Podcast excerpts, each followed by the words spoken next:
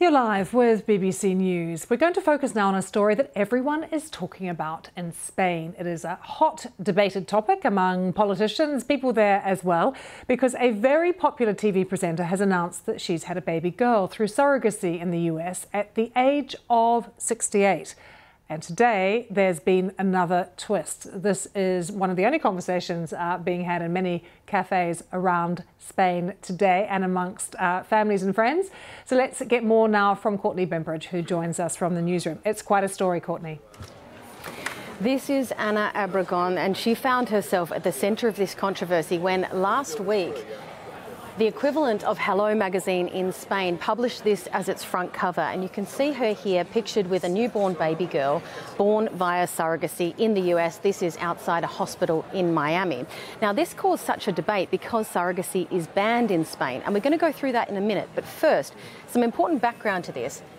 This is her son. This is an old picture of them because sadly he died in 2020 from cancer. He was just 27 years old.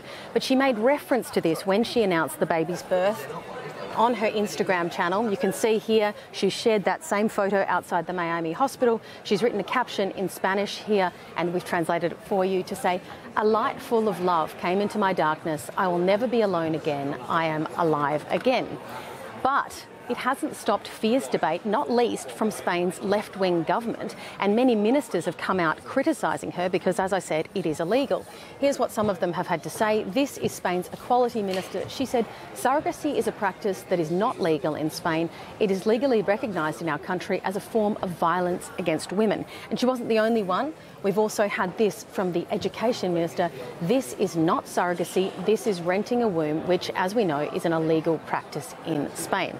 But today we've had another twist. Also in Hola magazine, revealing that not only is she the child's mother, but also her biological grandmother. Now, stay with me. That is because her son's sperm was taken before he died and used in this process. And if you look closely here, you can see his name, Alex, on her necklace here. So she's not only the, the child's mother, but also the biological grandmother. As you can imagine, that's prompted even more discussion in Spain. And have a look at this. This is Google Trends. You can see when that announcement came through, a sharp spike in interest, people searching this story, and it stayed the number one most searched topic in Spain today. It is fascinating, Courtney. Thank you so much for that. Well, that debate uh, that Courtney is talking about in Spain comes as surrogacy is really making headlines across Europe and here in the UK too. Italy's Conservative majority said last week that it would seek to prosecute those who go abroad to have a baby via surrogacy, while in Britain a government commissioned review concluded that the intended parents of a child born to a surrogate should be able to access legal parenthood from the moment of birth.